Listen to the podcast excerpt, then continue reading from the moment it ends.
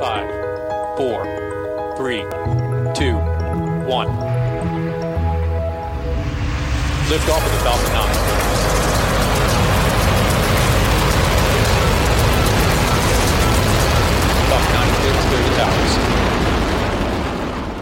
Hi, I'm Mark Boucher, and this is the SpaceQ Podcast. My guest this week is Aram Daniel Kerkonian. Aram is an expert in space law and policy, a licensed Ontario lawyer, and the chief legal consultant of Ardaker Space Consultants. Aram is currently pursuing his doctorate in space law at McGill University's Institute of Air and Space Law, focusing on Canada's regulatory framework related to space. Today we're going to discuss Canada's new space strategy, focusing in part on regulatory frameworks and how updating them will help Canada's space sector, especially the fast-changing commercial space sector. We'll touch on space mining, ground stations, rocket launches, and more. Recently, Aram wrote an opinion related to the new space strategy, which you can read on SpaceQ and which is linked from the show notes. Also of note, towards the beginning of the podcast, I mentioned the Lunar Exploration Accelerator Program funding. To clarify on what you'll hear, it is my understanding from sources that the funding for this program might come directly from Treasury Board authorities as opposed to the annual Canadian Space Agency budgetary process.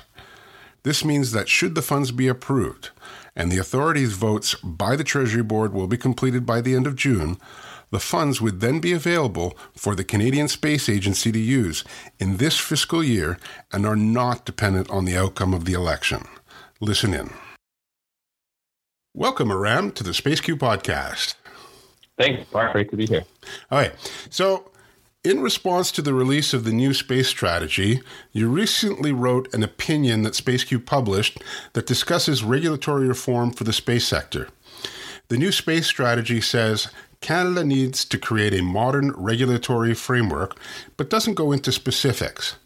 Now, before we talk about anything specific, why don't we clarify the process so that our listeners understand how you can update an existing law and create new laws? It may be a little bit dry, but it's actually really important for the audience to understand how we're going to get from point A to point B. So, can you describe the process of updating an existing law? And as an example, say the Remote Sensing Space Systems Act. For sure, Mark. So uh, I think even before we get into that, um, I, I, there needs to be, we need to draw a, a distinction between a law and a regulation. And I mean, some of the audience members might be familiar with that, but I think for our purposes, it's probably important just to highlight the, the key differences. And, and, and it'll relate as to, you know, in terms of answering your question, um, it, there'll be a clear connection in a second. But laws are essentially the big picture pieces that really, they lay out the objectives of the law, the scope of the law, uh, the rationales for creating it. They identify the different departments that will implement the law.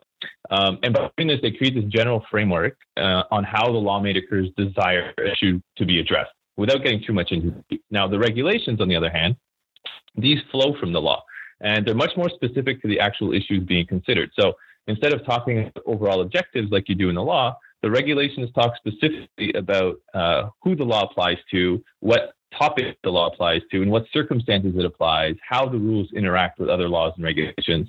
Uh, and so, uh, keeping in mind, of course, the regulations can only address issues that fall within the scope of the general law. So the reason I brought this up is because law and regulations being similar yet different, uh, the differences come out in terms of the ways it's created and they're updated. So laws are created, they can be removed, they can be amended, um, altered, all these kinds of things. They have to go through Parliament and they have to be voted on. Regulations, on the other hand, are, are essentially a subset of uh, they're a subset of a specific law. And so a minister who's tasked with essentially being in charge of, of implementing that law or applying that law has the opportunity to make changes to the regulations. Um, I don't want to say unilaterally because that probably has a connotation, but more individually. And so you don't need to go through a parliamentary process to update regulations. And so when it comes to something like the Remote Sensing, uh, the Remote Sensing Space Systems Act, the R S S A, um, it, it's possible to amend, to amend the law and to, you know, add a new section or remove an old section. You can also amend the regulations. And usually when it comes to amending regulations, it would be up to, in this case, the minister that's in charge is the Minister of Foreign Affairs, um, and they'd be able to do it a little bit more efficiently. So Uh, so, you know, in answering your, your, your broad question of, you know, how do we update an existing law? How do we create a new law? It's really a, a question of a parliamentary perspective, a parliamentary process. And then there's the flip side of that, which is you have an established law, the regulations that fall from within that law can be um, uh, can be updated a little bit more efficiently by this, the individual in charge, which is usually the minister. Okay, so that was uh, very clear. Now, in terms of um, the time frame for creating a new law, so let's say Canada wanted to create a new Uh, general outer space uh, law, which is something we'll t- discuss a little bit more later on. But if we wanted to create a new law, um, what's how, what's the time frame for something like that? So I, I really think that's the million dollar question. And I mean, it's tough to provide an estimate in terms of how long it takes to do any of these kinds of things. And as a lawyer, I'm hesitant to talk about abstracts. But fortunately for us, I'm also an academic, and this is kind of where we make our live. So I'll say this. It really depends on how long it takes for the government to go through the necessary steps before it creates a law. And oftentimes that will include things like the government first recognizing, acknowledging that a new law needs to be created. Um, depend, it will depend on how long it takes for the government to, to conduct its internal uh, review processes, how long it spends consulting with the public. Uh, after that, how long it takes drafting the law and getting it through the, the, the appropriate Uh, different de- departments that would be affected by this law. And then on top of that, even getting it through Parliament where it's finally voted on. So when it comes to any of these different stages, it's really a guess. I mean, if it's if it's a, a very, very pressing issue, I mean, there's no reason that these things can't be accomplished, you know, within a year. If it's something that's, you know, uh, uh, kind of a pie in the sky idea, or it's something that's aspirational more than absolutely necessary tomorrow, um, it could take much longer. So when it comes to something like the Outer Space Act or, or the proposed Outer Space Act, it's not entirely clear as to how long this will happen. Um, you know, for my purposes, considering this is the, you know, forming the basis of my doctoral studies, I'm hoping it's not done in the next two or three years. Otherwise, I'm going to have to change my topic. But realistically, um, it, it's unclear how long it would possibly take. Now, if there was um, a need to move... Well, I'm just trying to understand from a parliamentary perspective, because you have to take into account the politics of everything. Absolutely. So um, if the government was to, uh, they're certainly not going to propose a new law of this nature now because, well, yes. We're heading into an election. Um, and then once the election is done, whoever the new government is, then we'll see where things go. If it isn't the Liberals, we don't even know if the space strategy will be enacted, uh, let alone the uh, funding materialize uh, to, uh, you know, do the um, lunar gateway and, and the moon plans that, that are there.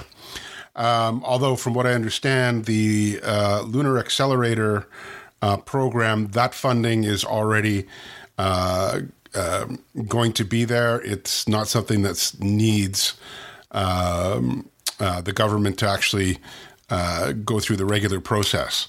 Um, so with respect to, to the time frame uh, in terms of this outer space law, if we do actually get one, we're realistically, we're talking many years. Uh, probably, yeah. I think the safest bet to say is that it, I mean, it, it you know, uh, nearly certainly won't happen by the end of this year. Um, I would say twenty twenty was probably a stretch. I mean, maybe if we're being uh, optimistic, twenty twenty-one would probably be an early target date, possibly. And again, I mean, I have to say that it depends on how much the current government, if they are the government of the future, how much time they've actually spent considering these issues. Um, so if they have spent the past three or four years already conducting internal discussions and reaching out to different departments and saying, well, how does space affect you? What kinds of things would you need to consider or should we consider for a new law? If all that legwork is done, then maybe it won't take uh, so many years. But it's really unclear as to where they are in this entire process.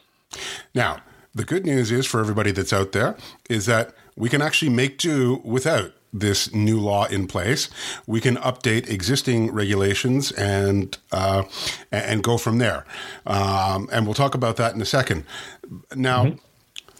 One of the things I wanted to actually address before we really get into some detail is some of what was actually said in this new space strategy with respect to modernizing space regulatory frameworks.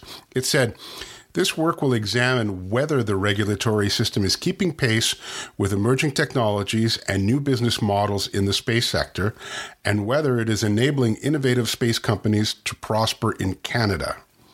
Now, I was under the impression we were already doing that, and we know what the answer to that question is.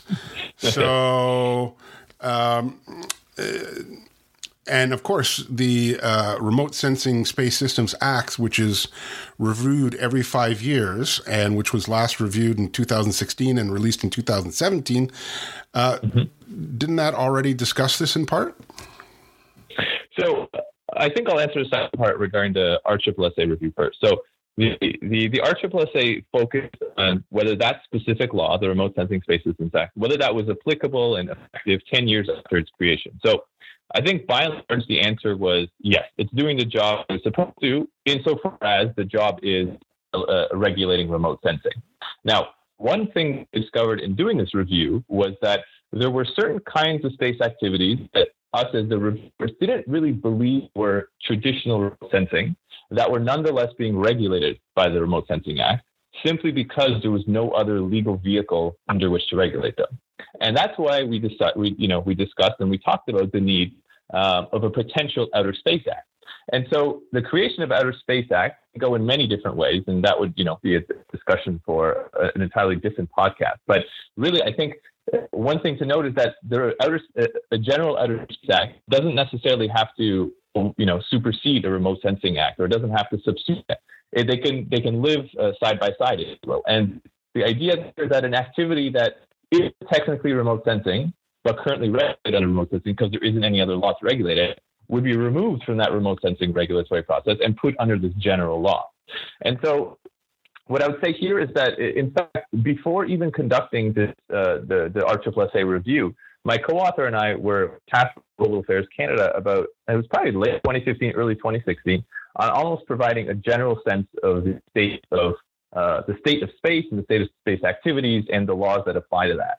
And that was a private report. It wasn't meant for uh, public distribution, I think, but we submitted that, again, I can't remember exactly when, but it was, you know, we'll say around uh, in twenty sixteen, um, latest. And really, one of the recommendations that, you know, that I'll say there kind of generally is that we t- talked about it, the idea of a general Outer Space Act. And so when we were conducting this review of the R S S S A, we, we, you know, we were able to pinpoint an example or one issue, which was why the R S S S A, which does a general fine job of, of applying itself to remote sensing activities, it was overextended, and it was because we were still lacking this other uh, general law. So, you know, in that sense, um, answer is kind of yes and no. I mean, I think personally, I think the evidence is clear that there needs to be a new regulatory framework. The, the current existing framework um, is limited in the sense that it really only applies to a few particular activities, uh, remote sensing being one of them. Um, but as things change, and as we as we really, I mean, we want things to change. We want people and companies to be operating in space and doing different activities. Um, but the, the the legislative framework or regulatory framework just isn't there for those just yet. Yeah, and I, I bring this up because that particular uh, paragraph in the space strategy, um, you know, uh, makes me think that this will definitely slow things down in terms of getting some updates because, well, you know, they're just asking this question now when... You're right, yeah. Uh, anyway. Yeah, just based on our, yeah, based on our, I mean, the, the earlier comments we made, I mean, so that language suggests to me that they, in fact, have not spent the last few years considering this question. Or haven't had the answer, they're not showing their hand, which, you know, I'm not sure what to do that. And, so, and it's interesting yeah. to note that, um, you know, the policy wonks, if you will, the policy people within government, uh, there definitely are some, and there have been uh, groups of them that have been working on various issues related to space policy uh, updates.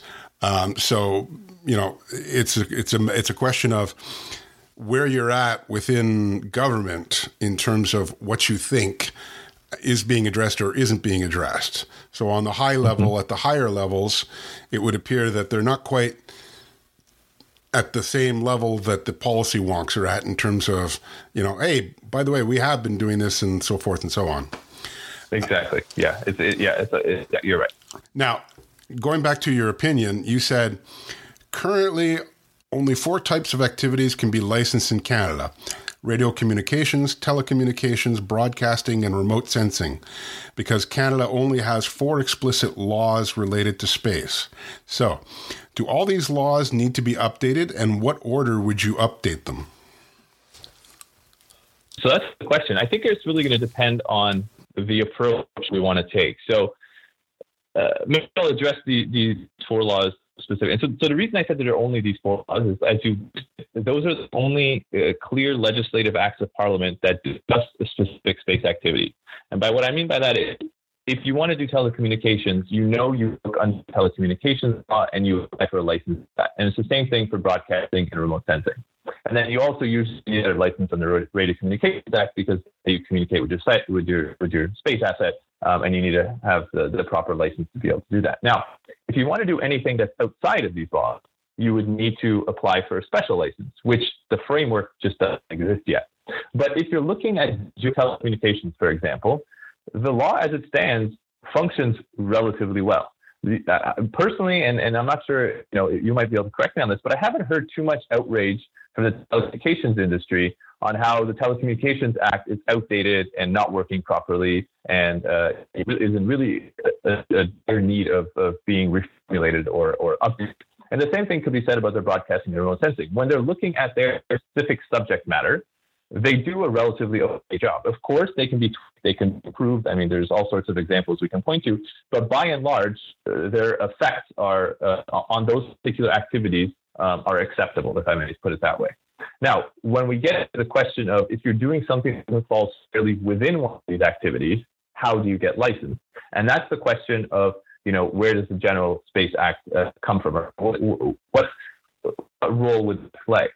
So if we question, you know, do these laws that exist need to be updated? Um, I, they can be updated. I don't think there's really a, a huge pressing concern. The, the issues we raised in the thing, I think, were very fair and valid. And I personally haven't done a, a, a very deep dive into out of the Telecommunications, the Broadcasting Act, so I can't comment um, directly to those right now. But again, I mean, they do their job relatively well. Um, But one of the other issues we have to consider is if we do, in fact, create something like a General uh, Space Act, are we going to include the, no, the the activities that fall under telecommunications, broadcasting, and remote sensing and put them within a spec? Or are they going to exist kind of side by side with this new catch-all, uh, if I may call it that, a catch-all Outer Space Act? Um, and those are the kinds of questions that we need to address. And, you know, it's, depending on if it's yes or, or no, there might be questions as to which ones we update first or, or, or later. Um, at this point, I mean, if I had to rank them, I would probably say we should update the remote sensing one first because there are some um, some some particular uh, I would say, uh, I don't want to say issues because I think that's a little bit too strong. There's some shortcomings in the law. I'll put it that way. Um, but again, all these issues I think we can address in terms of there's a second question, which is are these laws being implemented appropriately? So aside from what the law says and the way the law um, works, is the law being applied properly? Is it being implemented properly? And that usually ends up being a resource question. Do you have the right people on the job? Do they have enough funding to get to, you know, to, to do what it is that they're expected to do and those sorts of things? So maybe the question, you know, maybe the answer is the laws don't necessarily be updated, but the way it's implemented needs to be kind of, uh, you know, further supported with more dollars. You also state in your article that most countries have one law that oversees all space activities. Can you provide a couple of examples and how Canada might adopt something similar? Yeah, so I, I think uh, the U K is probably the best example. So they have what's called, I mean, you know, there's no, uh, it's not language law. It's called the Outer Space Act. That's that's the law in the United, in the United Kingdom that addresses uh, space activities. And essentially, what it says is that if you are a U K citizen or you have to be an entity based in the U K and you are doing something in space, you need the permission of the minister to do it. And the permission of the minister comes through the form of license. Very similar to the way we do things in Canada. The difference, however, is that in Canada, like I mentioned before, you can only get a license if you're doing broadcasting, telecommunication, or remote sensing. If you said, say, you wanted to go and you want to mine resources on the moon. In the U K, through the Outer Space Act, you would go and you would tell the minister, I want to mine minerals, or I want to mine resources, I should say. And the minister would either say yes or no, you would like. In Canada, you don't have anywhere to go to ask for that permission, and that's really the the you know the, the main issue between having uh, individual laws, activity-specific laws, and having kind of a catch-all general law. And so the activity-specific ones are are fine; they get the job done. Like I mentioned, they're doing a They're doing just fine with the with the existing laws that we have. But as soon as you end up with activity that falls outside of them, uh, you don't have anywhere to go as a uh, as a as an operations person. Um, and and France has a similar system. They they have the law on space activities, and that one is geared a little bit more towards uh, launch services because of their spaceport in, in South America, in, the French, in French Guiana. Um, and so, but it's the same principle. If you want, if you're a French uh, citizen or a French resident, you want to do something in space, you have to go and seek permission, and you would apply through this law of space activity. So it kind of ties back to your first question, uh, in, in terms of how I addressed the difference between a law and a regulation. So in the U K, and they have a very broad law, which are Outer Space Act, General Outer Space Act. And if you want to do something specific, you apply for the appropriate license, the regulations, which can be tailored a lot more to the particular activities um, you're undertaking. Now, you mentioned something there which caught my interest, uh, and that and that was um, uh, mining. And mm-hmm. you know, mining is not something that's going to happen today. It's a, it's a longer term thing, uh, and there, a lot needs to be done between now and then in terms of technology, funding, uh, and the rest of it. But recently, the Canadian uh, Minerals Plan, Mining and Minerals Plan, uh, was put forward by Department of Natural Resources. Uh, and in it, it had some uh, uh, mention of space mining as something to, you know, start thinking about now for the future. So do you think they're going about it in the right way in terms of, okay, so here's our plan. It's it's we need to start thinking about this. And in terms of thinking about this, we're going to lay the groundwork so that we can get the regulations in place so that when the time actually is there, when we can actually go out and actually, you know, we have the technology, the funding and whatnot, that the laws uh, are in place. I, yeah, I think so. I mean, I think anytime you have a, a government body that's being uh, forward-looking and proactive, I, I think they're on the right track. It, I, personally, I think having a proactive approach, especially when it comes to uh, a field that is going to be dominated by uh, commercial actors, right, by private companies that are doing things. They like to push the envelope.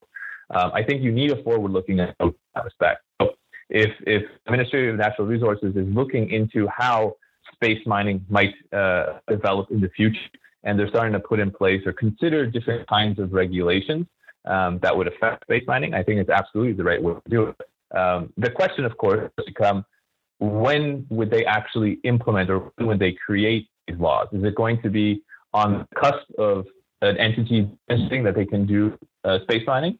Or is it going to be earlier on in the process to say, listen, we recognize that space mining is an industry that may come about in five, ten, fifteen years. We want to make it clear that Canada as a country, we are going to be supporting our uh, businesses that want to be involved in space activities. And in an effort to demonstrate that, we're going to tell you the kinds of guidelines that are going to be in place. And so I think that does two things. First, it provides clarity. It, it demonstrates that Canada's on board with something like this. And second, it provides those businesses with the certainty, the legal certainty to know that they're acting. These will be sanctioned, that will be allowed, right? Because if the government is, you know, sitting quiet on an issue like space mining, and you have all these companies investing money uh, into developing the technology, and then right on the cusp of launch, they find out that actually the government of Canada is opposed to space mining, then it kind of undermines everything you've been doing up until that point. So I think in the sense that the government body can be proactive and forward-thinking in in creating the regulations or creating the framework Uh, that would apply to entities, to private entities, to commercial entities that want to do these kinds of activities, I think is absolutely a step in the right direction. And I think that's what the government needs to be taking, that approach on this entire question, space and, and space activities. All right. So it's my understanding in talking to uh, to policy people at various government's departments that there's a desire by some of them to update regulations uh, and that multi-department efforts uh, are underway. Do you have any insights into this? I really did, Mark. Unfortunately, I think you're probably better suited having ear to the ground than I am on this one. What I will say is, when I've, when I've spoken about these issues, uh, I mentioned this is, you know, the, what we're talking about now is kind of the, the central focus of, of my doctoral studies. And so when I make presentations about these things, you know, every once in a while, there a government, uh, um, you know, bureaucrat um, who's involved in these kinds of will, will speak to me personally, not on, you know, not on their official uh, um, kind of side of things, but they'll speak and they'll, they'll mention that They believe that these are the kinds of questions that we need to be uh, addressing. Uh, oftentimes, I hear that they are thinking, uh, and it's not clear at what level. I mean, you mentioned before where the policy wonks um, recognize that these are issues that need to be addressed, but whether or not the people higher up are, you know, paying as much attention is another question.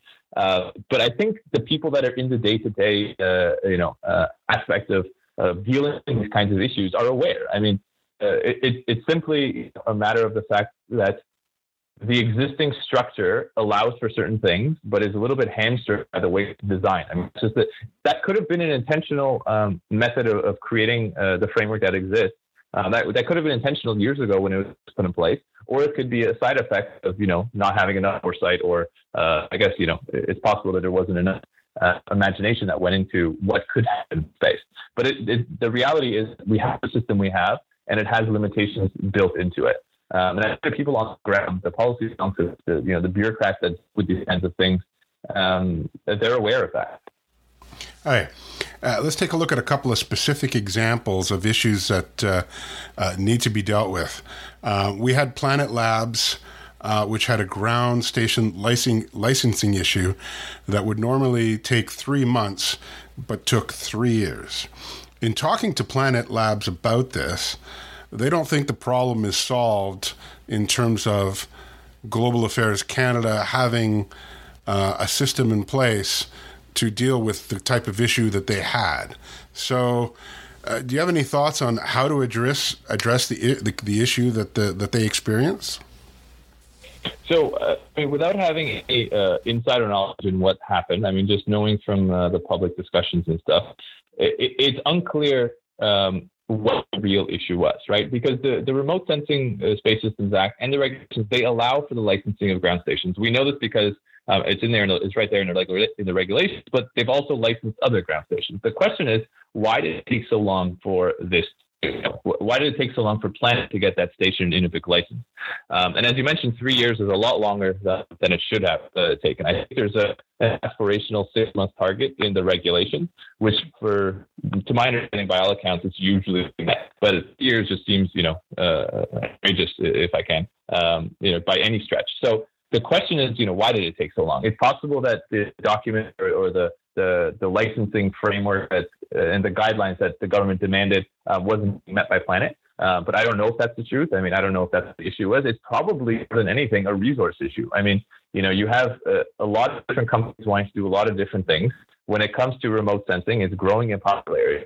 Uh, to the best of my knowledge, the funding for that department for those uh, for those regulators uh, hasn't increased.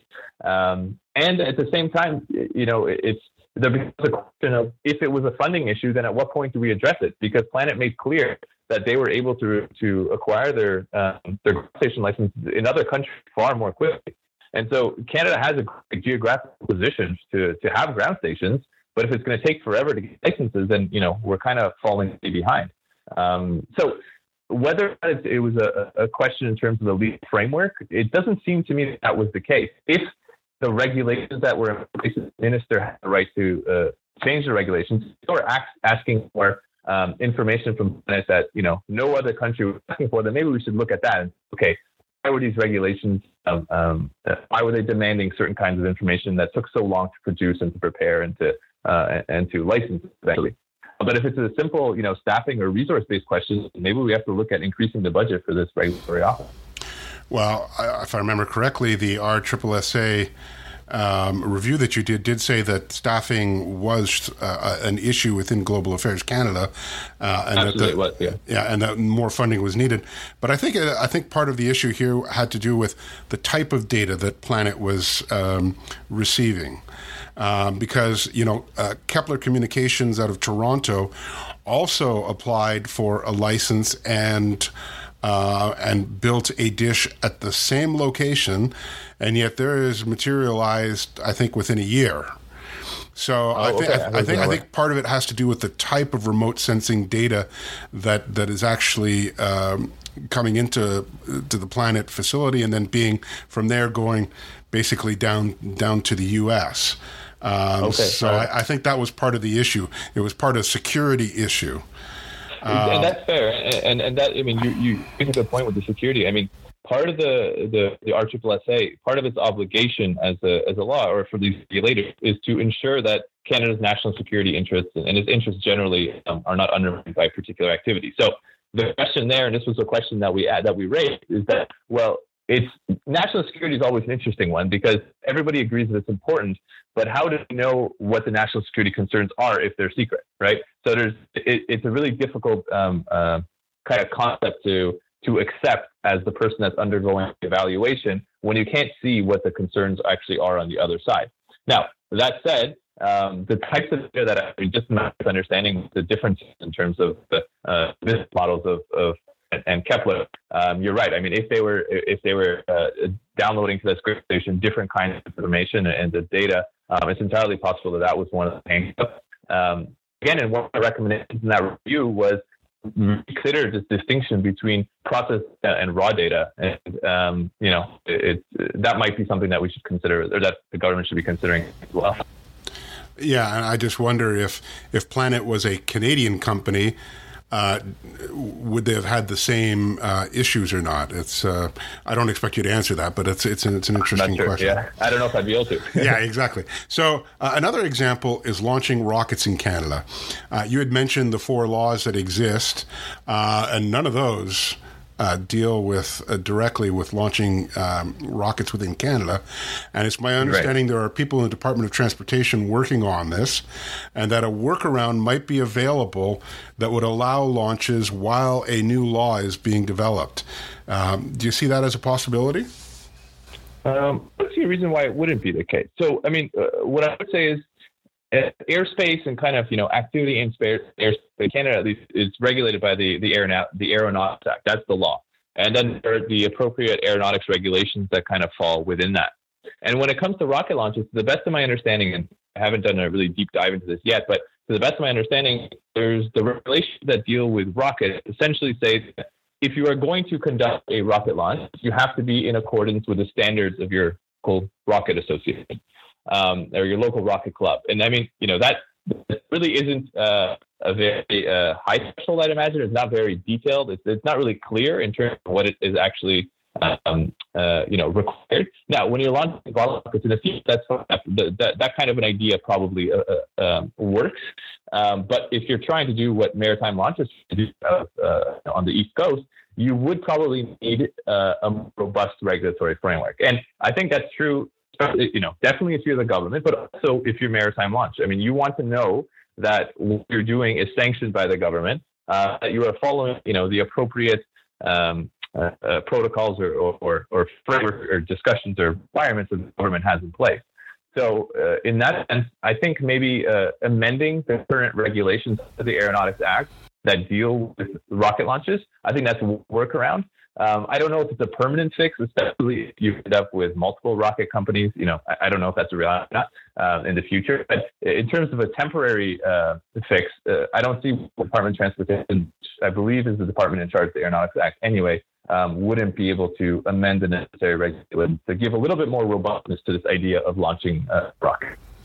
Yeah, I, I, the, the the regulations that are in place really didn't take into account a company launching orbital launches from Canada, and exactly. Let alone um, having multiple facilities Uh, across Canada. And I think the day will come that there will mm-hmm. be multiple facilities across Canada. So there there needs to be uh, some sort of legislation um, that covers the, the, the whole industry. Absolutely. I, I, yeah, so I think you're entirely right. I think down the road, you would probably need uh, you know, a, a more advanced legal framework. Um, in the meantime, though, it's kind of a, a stop measure. I don't see why uh, many regulations would not. I mean, that said, I'm not a rocket scientist, and you know, there's a reason I'm not a rocket scientist because I probably don't understand. I, w- I wouldn't understand all the all the complications that go into a rocket launch. Uh, so, from a you know a thirty thousand foot view, if you will, uh, I think an amending the regulations might work. All right. Are there any other thoughts uh, you'd like to share on on on these issues? Um, you know what? Yeah. So, one thing that I would like to bring up. So. A lot of times when I get into discussions or when I'm making a, a you know, a, when I make a presentation, I always get questions of, of, you know, well, why do we need these laws and why do we need these regulations? And I mean, I think that's a, a general um, it's a general statement that I, you know, can apply across the board to different industries. I think generally speaking, from a personal uh, uh, response, is that, you know, laws and regulations are, are good for a number of reasons. I think when it comes to space in particular, um, we need these kind of, you know, we need the government over, and I know that's probably something that, you know, a lot of your listeners are going to be up in arms about, but I will say from a legal perspective, from a strict legal analysis, Canada as a country is responsible and liable legally for any activities that happen in space. And yes, that's, you know, daunting. And yes, that's a, a lot of, um, a lot of responsibility on the country to make sure that everybody that's doing something in space follows the appropriate um, guidelines. The reason is that I personally don't want uh, a, a neighbor developing a space activity, launching it into space and causing havoc, also destruction, and then me as a taxpayer having to pay for it or being responsible for it. Um, I think that's just, you know, from that perspective alone, just from a, um, a, a strict legal analysis, the reason we need the regulations in place is to make sure that not everybody can do what they want in space, and B, that there is some sort of a uh, regulatory framework or a certain standard um, that applies to people conducting activities in space. Um, and I think, you know, it's the same reason that Canada should want other countries to enforce the kinds of regulations in, in their own domestic frameworks, because we're all sharing space. You know, it's, it's, It's the idea that everything is, nothing is stopping in space. Things are constantly orbiting. There's a whole bunch of traffic and congestion. You want everybody to be following the same kinds of rules. We need to implement those domestically, and we need to make sure, to the extent that we can, other countries are implementing those domestically as well. And that's, you know, that's an entirely different, a second different uh, podcast discussion on, you know, kind of the basis for that and the reason why that exists and the why it is it is the way it is. Um, but at the end of the day, I mean, the regulations aren't necessarily a hindrance on commercial development. They can be, if they're done wrong, if they're done inappropriately, absolutely they can be a hindrance. But I think if done properly um, with the appropriate foresight that we talked about before, can really uh, you know, be a boon for the industry. They can really help out. They can establish that uh, the the consistency, establish the clarity, uh, and you know, I think it'll really help uh, commercial space activities take something that I'm obviously, you know, really in favor of. It's just a question of how we get there. All right. So what you've done is you've set yourself up to come back on the show at some point. um, thank you, Aram, for being my guest today and for providing some insights into this, uh, uh, into these uh, regulatory issues. Um, we'll get you back on uh, once uh, we see some progress being made. All right. Perfect. Thank you, Mike. I really appreciate, you know, having me on and just the work that you do with SpaceQ. I mean, I think it's really important for, for everybody in the community Uh, to know where to go when there's breaking news related to space. So it's it's, uh, it's great, and I'm honored to be on. Thanks. All right. Well, thank you. Well, that's a wrap on this episode of the SpaceQ Podcast. If you like this show, please support us on Patreon. The address is patreon.com slash SpaceQ. We really appreciate feedback, and to help us, we ask you consider to write a review on Apple Podcast or Google Play Music if you're so inclined. If you have any comments on this episode, you can email me at podcast at spaceq.ca, or you can post them on our website at spaceq.ca, where you'll find an archive of each episode. If you send me a comment by email, I'll write back to you as soon as I can. On Twitter, you can follow us at Canada in Space. And if you use Facebook, you can find all our articles and links to the podcast on our page, The SpaceQ. If you like the show, please subscribe to us through your favorite podcast app.